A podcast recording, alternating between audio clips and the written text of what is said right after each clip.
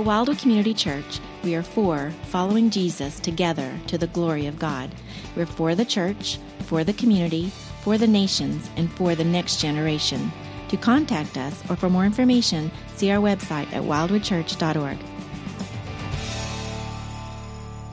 Well, if you would now, please take out your Bibles and turn in them to the book of First Corinthians and chapter number 3. 1 Corinthians chapter number 3. And we're going to be covering a lot of ground today, all right? So hold on to your spiritual hats. You know, home building shows are very popular in our culture right now.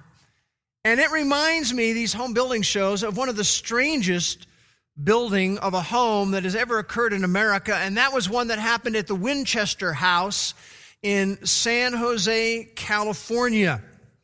And it's an interesting house. It was built by Sarah Winchester, who is the wife of William Winchester of the Winchester rifle fortune. And Sarah had trauma in her life. She lost her six week old infant daughter, Annie. And then a while later, she lost her husband, William, to tuberculosis. And when he died, she inherited, in today's dollars, more than a half billion dollars, plus 50% of the Winchester Company. She moved to San Jose and bought a small farmhouse there, um, thinking that she would just add to it as time went along. And she was very obsessed with grief over losing her daughter and her husband, so she decided to consult a spiritist, a, a medium. And that medium told her, uh, having this little spirit session with her, that she was in danger of being haunted by spirits of those who'd been killed by Winchester rifles. Also, the medium went on to tell her that as long as you keep adding to your house, you will not die. So, what she did for the next 36 years, um, more than a third of a century, she invested in today's dollars about $71 million building this house and building this house and building this house. 24,000 square feet, 161 rooms, 10,000 windows, 2,000 doors, 47 fireplaces, 40 stairways. She became obsessed because of the spiritism in her life with the number 13. She would usually hire 13 carpenters at a time to be building the building. It had 13 bathrooms. Many of the windows have 13 panes in them. Often the ceilings had 13 panels in them. Many of the closets had 13 hooks in them. Uh, some of the chandeliers had 13 globes on them. She had spider web windows. There were twists and there were turns and there were dead ends all over the house. The corridors would often lead nowhere. She was partially concerned about being able to avoid the spirits who might be bothering her. Um, they had doors that led to a brick wall. One door led to the outside in a 50 foot drop. There were secret passageways in the house. She had a seance room there. She would sleep in a different room every night, trying to avoid the spirits who might haunt her. When she died in 1923, they began to offer tours of the Winchester house. Now you say, okay, Bruce, that's a weird story. You know, why are you telling us that story? Well, there's actually some parallel. Because every believer is a builder. And every one of us is building for spiritual reasons, but for different spiritual reasons than she did.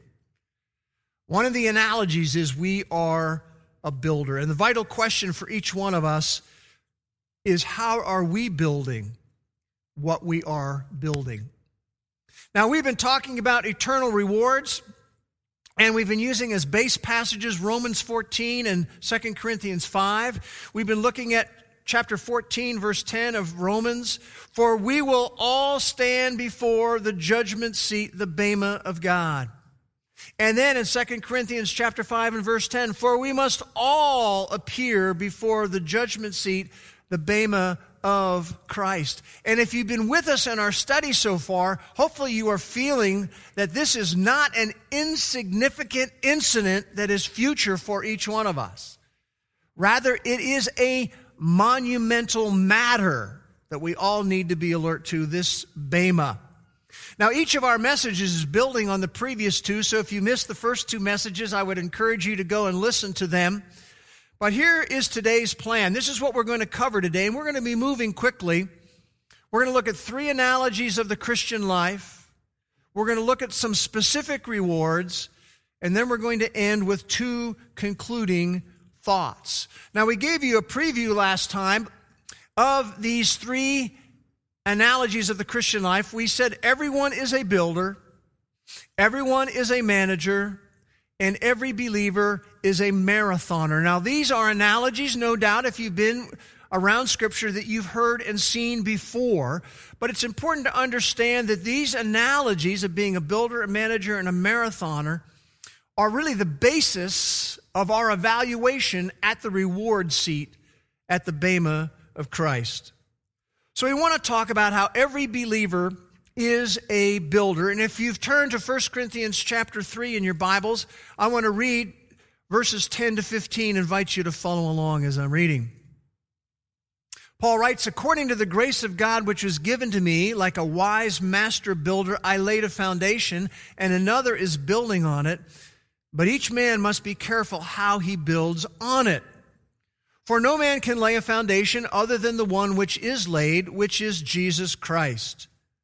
Now, if any man builds on the foundation with gold, silver, precious stones, wood, hay, straw, each man's work will become evident, for the day will show it, because it is to be revealed with fire, and the fire itself will test the quality of each man's work. If any man's work which he has built on it remains, he shall receive a reward. If any man's work is burned up, he will suffer loss, but he himself will be saved so as through fire. Now, again, this, this analogy, this first one of every believer being a builder, is one that we should have a cultural affinity for because, you know, you have all those popular home improvement shows. You know, you have Fixer Upper with Chip and Joanna, you have Property Brothers, you have Hometown with Ben and Erin, and there are more. But this is an analogy that he's communicating to the believers in the city of Corinth. And I, I want to just remind you that those who had come to Christ in the city of Corinth came to Christ in a very fleshly city. And we learn really from the first four verses of 1 Corinthians chapter 3 and other parts of Corinthians that they were struggling as followers of Jesus with carnality in their life. They were struggling with living fleshly lives. They had fallen, many of them, into periods of just strife and conflict among them as believers, and they were struggling with spiritual pride. And in verse 9, he says to those believers, You are God's building. And he says, each man must be careful, verse 10 at the end, how he builds on it, for no man can lay a foundation other than the one which is laid, which is Jesus Christ. What Paul is saying to these believers in Corinth is he says, I laid a foundation, and that foundation, as I built this into your lives and leading you to Jesus, that foundation is Jesus Christ himself. Now, when you come to 1 Corinthians 3, there are some very good Bible teachers who would say, well, listen, the people who build on the foundation aren't really individual believers, it's the spiritual leaders who are doing the building. And a lot of times they'll point to earlier on when he's using analogy of a field, he says, I, Paul, planted and Apollos watered. And some would say it's not individual believers who build, but I don't really think that is the case. Paul seems to emphasize here that this is something that every believer does. And you see this over and over again in the passage. In verse 10, he says, But each man, not just leaders, each man must be careful how he builds. Verse 12, if any man builds on the foundation. Verse 13, each man's work will become evident. Verse 13 talks about the testing of the quality of what? Each man's work. Verse 14 If any man's work remains, he will receive a reward. Verse 15 If any man's work is burned up, he will suffer loss, but he himself will be saved. So the picture and the analogy here is that Jesus Christ is the foundation. We are the builder who builds on that foundation. What, what does that mean? It means that we're going to be evaluated one day for the choices we made in our spiritual life. And we will be evaluated for our faithfulness. It says there in verse 13, each man's work will become evident, literally, will be manifest. And so each one of us is a builder. And the question is as we build, is what we're building worthy of reward or unworthy of reward? Are my life choices built around my will, even as a follower of Jesus, or his will? A- am I building by the energizing of the Holy Spirit? Or am I living my life in the energy of my flesh? In 2 Corinthians chapter 5, which remember is one of our contexts for the Bema, Paul draws this point. He, he goes on to say, here's what you need to be learning. No longer live for yourselves, but for him who died and rose on your behalf. And, and so, a legitimate question that we should be asking really monthly, if not weekly, is Am I living for myself or am I living for Him? Now, as a builder, there are two possibilities. Possibility number one is that I build with lasting materials, pictured here as gold, silver, precious stones. And when the Bema comes, when the test comes, if what we've built remains, we shall receive a reward. And it goes on to say there that the day will show it. What day is that? The day of the Bema will show it. It will be revealed with fire. What does that really mean? Does it mean literal fire is going to? I mean, it's an analogy. We, we learn in the book of the Revelation in chapter 1, verse 14, chapter 2, verse 18, chapter 19, verse 12, it says there that the eyes of Jesus are like a flame of fire. What does that really mean? It doesn't mean he's actually got fire popping out. It means that his, his eyes, his perception, it's very penetrating, it's very revealing. And it seems like the idea is that he's going to evaluate how we have built. If we have built in a spiritual way with imperishable acts and choices in our life, things will remain. And when they remain, we will receive a reward. That's possibility number one. Possibility number two is that we choose at times to build with inferior materials, pictured as wood, hay, and straw. And as that evaluation comes, those kinds of things are burned up. And we will suffer loss, the loss of what? Textually, contextually, reward. Yet he himself will be saved. I want you to notice that as this evaluation of fire, if you will, comes, what burns is the works, not the worker. But he suffers loss, this builder does. And that is the forfeiture of reward.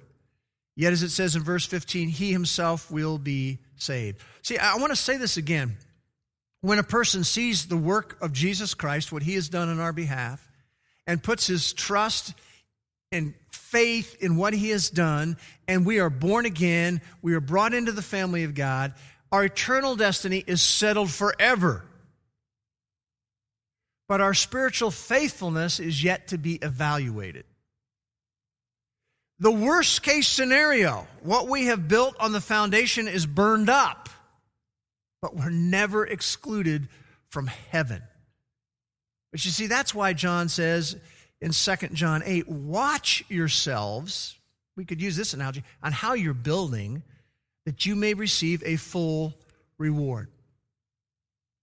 Now, let me just say this Does any believer out there build perfectly in their spiritual life with gold, silver, and precious stones? Any, any believer do that perfectly? And the answer is no. I mean, we all still sin we will all still make some poor choices in how we're living out our spiritual life.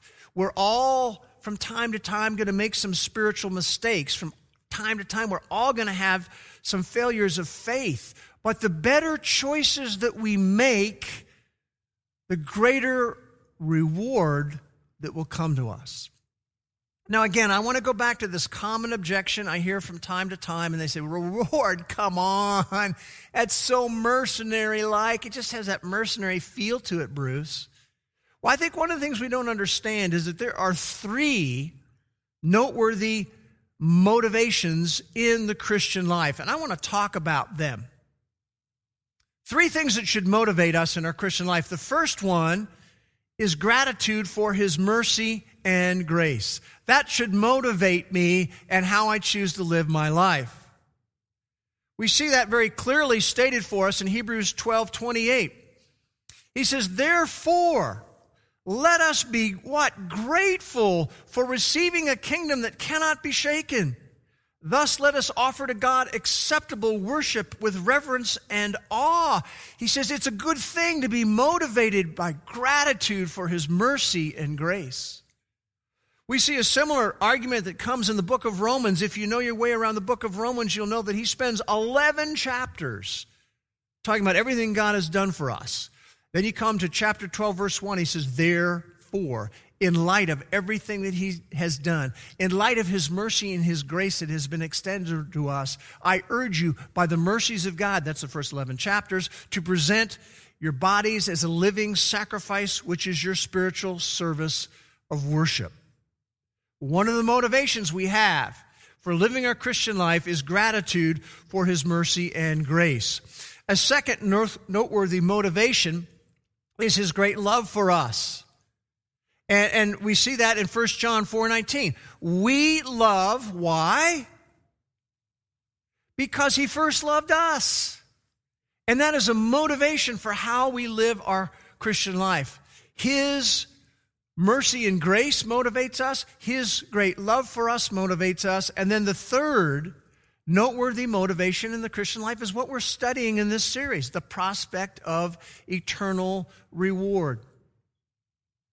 Now, over the years, as, as I've even shared some of this principle about reward from Scripture, I have had people actually say this to me I don't really care about reward. You know, this, this gets me motivated and this gets me motivated. I don't care about this third one at all.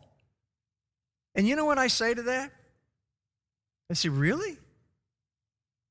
I mean, when I, when I look into Hebrews chapter 11, I find Moses sought the reward. He was motivated in his life by the reward. When you look at the Apostle Paul, and we're going to see some of that this morning, Paul sought the reward. He talked about it more than anybody else talked about it. And we've already seen how the apostle John urges us in 2 John 8, watch yourselves that you may have a full reward. And I realize I'm not the smartest guy in the universe, but here's the way I look at this. If God says it's important, it's important. And he knows infinitely more about eternity than we do. We have no clue really what's back there, except for what Scripture gives us a little bit of revelation about.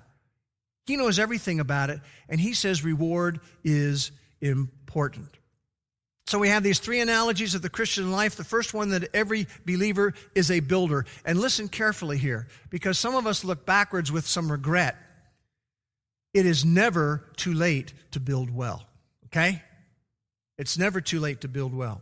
The second analogy that we have is that every believer is a manager. Every believer is a manager.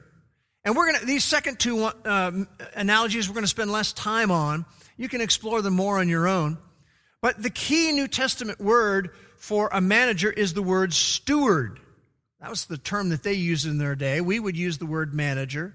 What does a, a manager or a steward do? They are entrusted with the resources of other people, and then they are therefore responsible to manage those resources. And the key principle of a manager or a steward is from 1 Corinthians 4 2. It says, It is required of a steward or a manager to be found faithful. Now, now, now tune in for a moment.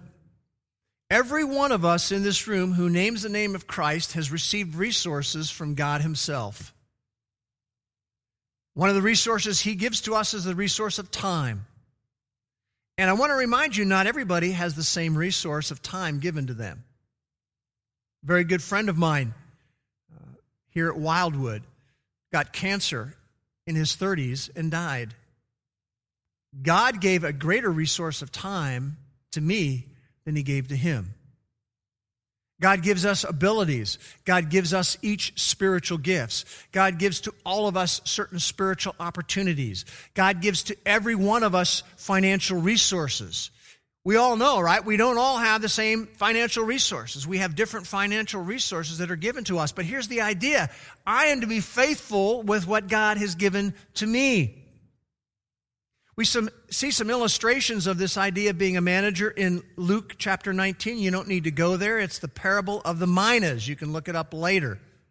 The M I N A S, the minas. And what it's a story that Jesus tells. He's making a point. He talks about how a nobleman is going to leave. He leaves certain resources with his servants, but he's going to return. Remember, the nobleman is a picture of Christ who's leaving and he's going to return.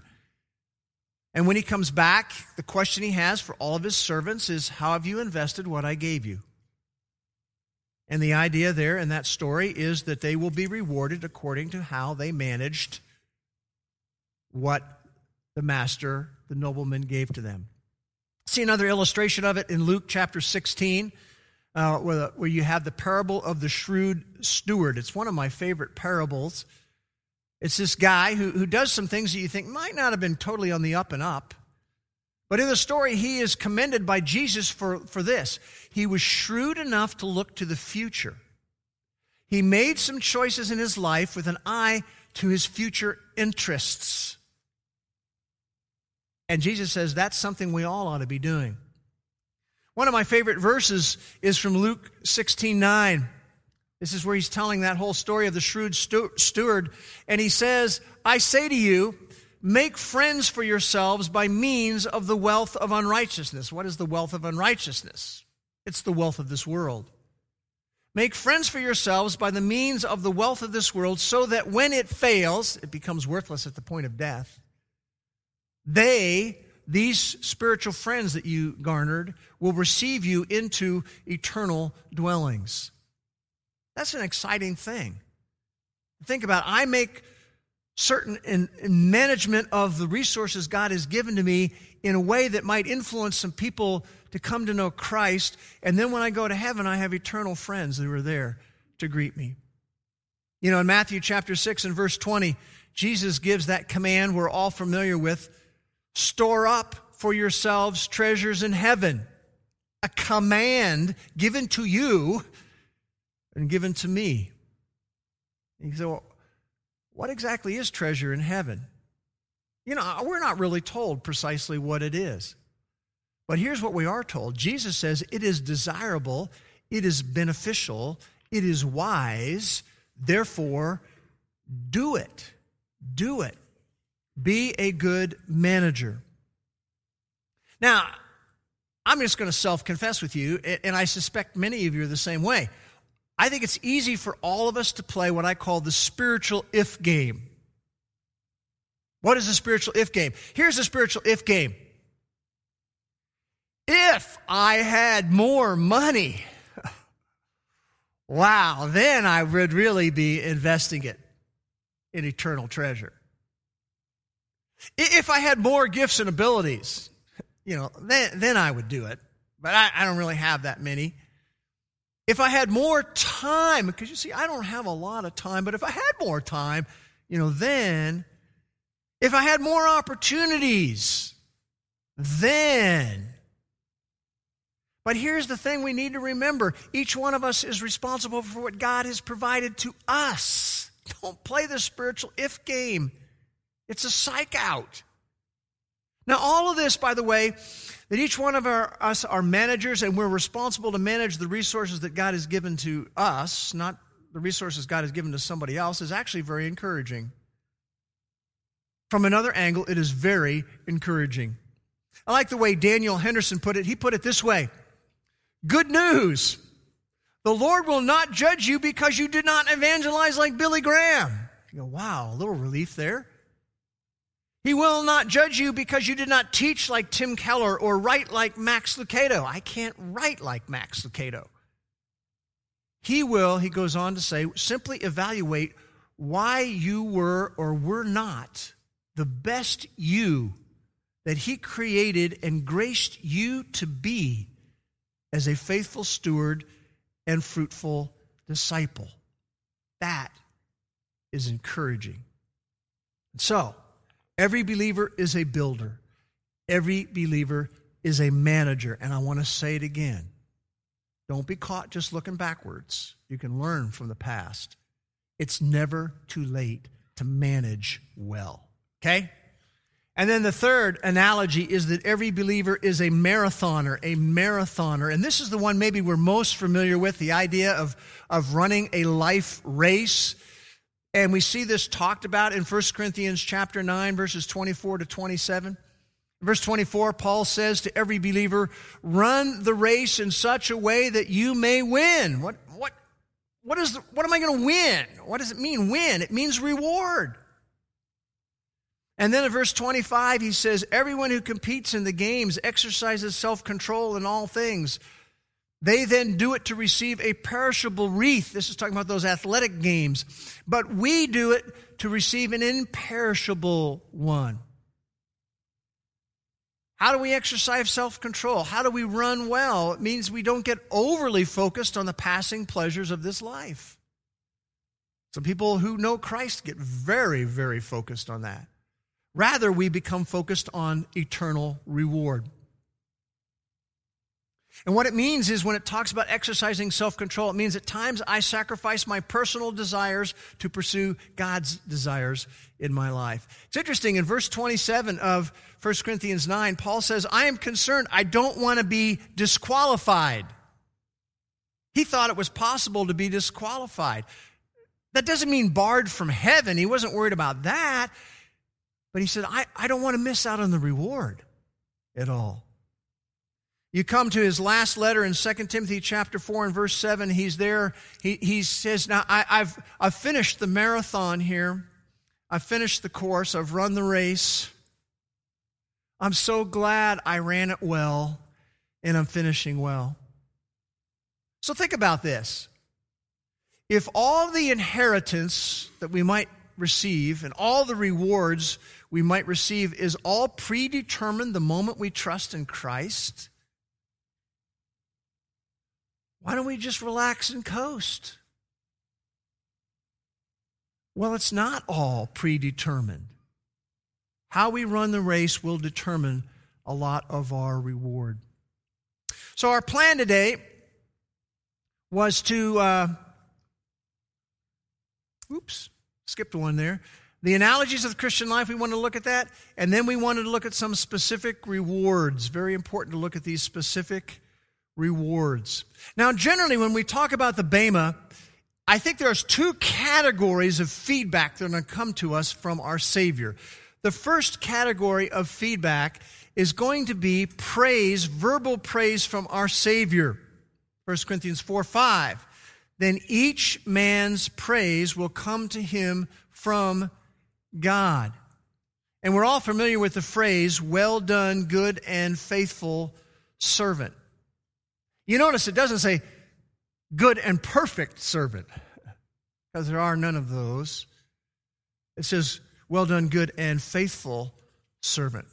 So, part of the feedback we're going to get is going to be praise from the Savior, but the other part we're going to get are rewards of honor. And, and we don't know exactly what all of that is. Those, that honor is not explicitly in detail described for us. We do know that there are mentioned in the New Testament some crown rewards. Now, in the original language, there's two words for a crown. One is a diadem.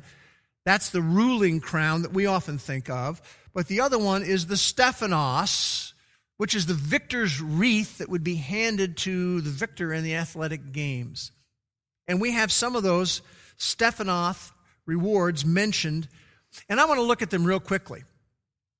One of them that is mentioned is the Stephanos of glory. We found that in 1 Peter chapter 5 verses 2 to 4. This is a Stephanos that will be given to faithful leaders in the church. You know, not all leaders of the church who even know Christ are, are faithful leaders. Faithful leaders who have sacrificially served God's flock by leading and feeding and protecting the flock and being godly examples to the flock. Those leaders will receive the Stephanos of glory. There's a second one I want to look at real quickly, and that is the Stephanos of righteousness. And this is what's talked about at the end of Paul's life in 2 Timothy chapter 4 verses 7 and 8. The Stephanos of righteousness is given when we fulfill the ministry that God has designed for us. I had a ministry designed for me by God. You have a ministry designed for you by Him. And when we fulfill that ministry, we receive the Stephanos of righteousness. We receive that Stephanos of righteousness by persevering to the end of the course. That's what Paul's talking about here. He says, I'm finishing well. I'm not finishing bad, nose diving spiritually. I'm finishing well. And when we do that, we receive the Stephanos of righteousness. Not everybody receives the Stephanos of righteousness. And if you go back to 2 Timothy 4, you'll see one individual who's mentioned who, who does not receive this. His name is Demas, D E M A S. And Paul says, you know, he, he loved this present world. He got off the race. I want you to know this Stephanos of righteousness, this is one of the aims of my life. I want that reward. I want that reward. Now, I understand it's, it's true for all of us. There, there are different times in our life, and we're not only always ministering and serving Jesus Christ and other people at the same level. So there's times we might be adjusting our ministry. But I always get a little perturbed when I hear from some of the older crowd who say, Well, you know, I served past tense, it's now the younger people's turn. Like I'm retiring from ministry. What? Ministry should never cease in our life. It may adjust, but never cease. Look at, look at what it says in 1 Corinthians 15 58. Who do you think this is addressed to? This is not addressed. Yeah, thank you. Appreciate that clarification. All of us, not just to leaders. Be steadfast, immovable, always abounding in the work of the Lord. How often are we be serving Him? Always abounding in the work of the Lord, knowing that your toil is not in vain. Hebrews chapter 6, verse 10 God is not unjust so as to forget your work and the love which you have shown towards His name in having ministered in the past. He's not going to forget that. And in still ministering presently to the saints. You see how that works? A third Stephanos is called the Stephanos of life. Now, this is not the gift of life. Romans 6:23, we get that when we trust Christ. This is the crown of life, the Stephanos of life. And by the way, this one is very, very encouraging. Anybody ever faced adversity and difficulty in their life? Anyone having to deal with suffering and pain in their life? Well, this is a crown that can be earned by those who go through those kinds of things. It's mentioned in, in James chapter 1 and verse 12. Blessed is the man who remains steadfast under the trial, that difficulty, that suffering, that adversity we've gone through. For when he has stood the test, what happens? He will receive the crown, the Stephanos of life. This is very encouraging because sometimes we don't understand some of the things we're going through. But what it's saying is if we will keep trusting the Lord through it, the Stephanos of life will come to us. This is especially encouraging for, for those in other parts of the world, especially because we don't necessarily have the physical persecution. But in the book of the Revelation, chapter 2, verse 10, to the church at Smyrna, Jesus says, Don't fear when you're, what you're about to suffer. Behold, the devil is about to cast some of you into prison. I haven't had that experience yet. Hope I don't. So that you will be tested. Be faithful until death, and what happens? I will give you the crown, the Stephanos of life. In Luke chapter 6, verses 22 and 23, Jesus said this to the disciples. He says, When you're hated, when you're ostracized, when you're insulted, when you're scorned for my sake, you know what it says next? It says, Leap for joy. When you're hated, ostracized, insulted, and scorned for my sake, leap for joy. Your reward in heaven is great. See, it is the awareness of the Bema men and women that propelled Paul through prisons and shipwrecks and beatings and stonings and perils and weariness and hunger and discomfort and ailments and burdens of the churches. It propelled him through all those things. You know, jot down 2 Corinthians chapter 4 verses 16 and 18. The next time you're experiencing adversity, difficulty, suffering, all that kind of stuff, go right there and get some perspective about it from God's view. And then the fourth one we want to look at is the Stephanos, what I call the Stephanos of delight. This is a very interesting one. Of the Thessalonians in 1 Thessalonians 2 19 and 20, he says this to them. He says, What is our hope? What is our joy or the crown, the Stephanos, in which we will glory in the presence of our Lord Jesus when he comes? He says, Is it not you? Indeed, you are our glory and joy. And then in Philippians chapter 4 verse 1, he says to the Philippians, "My beloved brethren, my joy and what? Stephanos. You're my Stephanos." There are only two things in this world that will last forever. Remember what they are? The Word of God and people.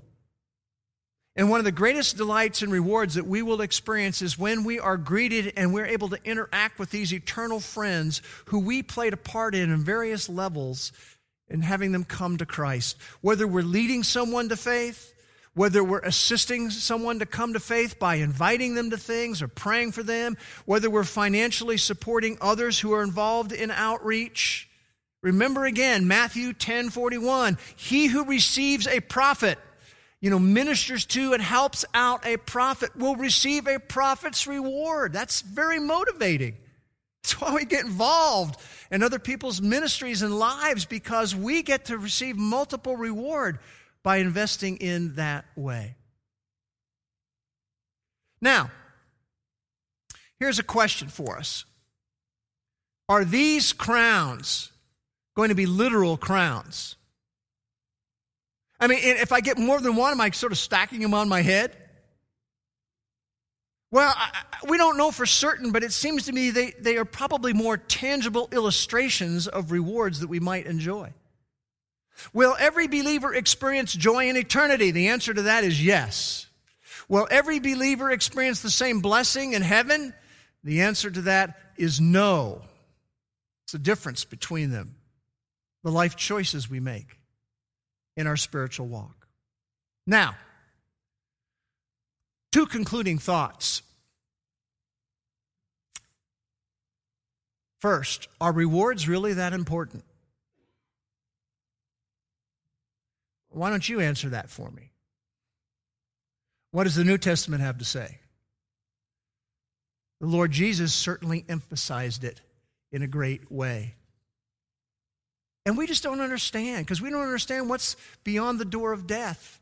I want to remind you of what it says in 1 Corinthians chapter 2 and verse 9. It says, No eye has seen, no ear has heard, no mind has imagined what? All that God has prepared for those who love Him. We don't have any real clue. He's given us some information, but oh, it's going to be far more fabulous than we ever imagined. Second concluding thought Aren't rewards going to be an ego trip? I mean, isn't this what it's going to be in heaven? You know, I'm going to say, look at me. Look at what I got that you don't have. Is that the way it's going to be? You know, when I was a young boy, before there was Nike and before there was Adidas, there were two kinds of sneakers that you could buy, two brands. One was Keds, and the other one was PF Flyers. Some of you are younger, never heard of PF Flyers. But if you watch the TV commercials in those days of, of PF Flyers, they would say, PF Flyers, they help you to run faster and jump higher. And in the commercials, you would see these kids, scenes of kids, you know, running and jumping and doing all these things. And they say, would PF Flyers, the shoes that winners choose. Well, I wanted to be a winner, so I got myself a pair of PF Flyers and I began to kind of run around and jump around. And you know what? I realized it's not the shoe, it's who is in the shoe that makes the difference. And the same thing is going to be true of us. It's not the me, it's who is in me. It's Christ in me, the hope of glory. Paul said this in 1 Corinthians 15. He says, It's by the grace of God I am what I am. Am I going to take credit for it? No. And his grace toward me did not prove vain. He said, I labored more than all of them, yet, yet, yet, not I, but the grace of God with me. Not going to be any bragging going on because what did I do ultimately?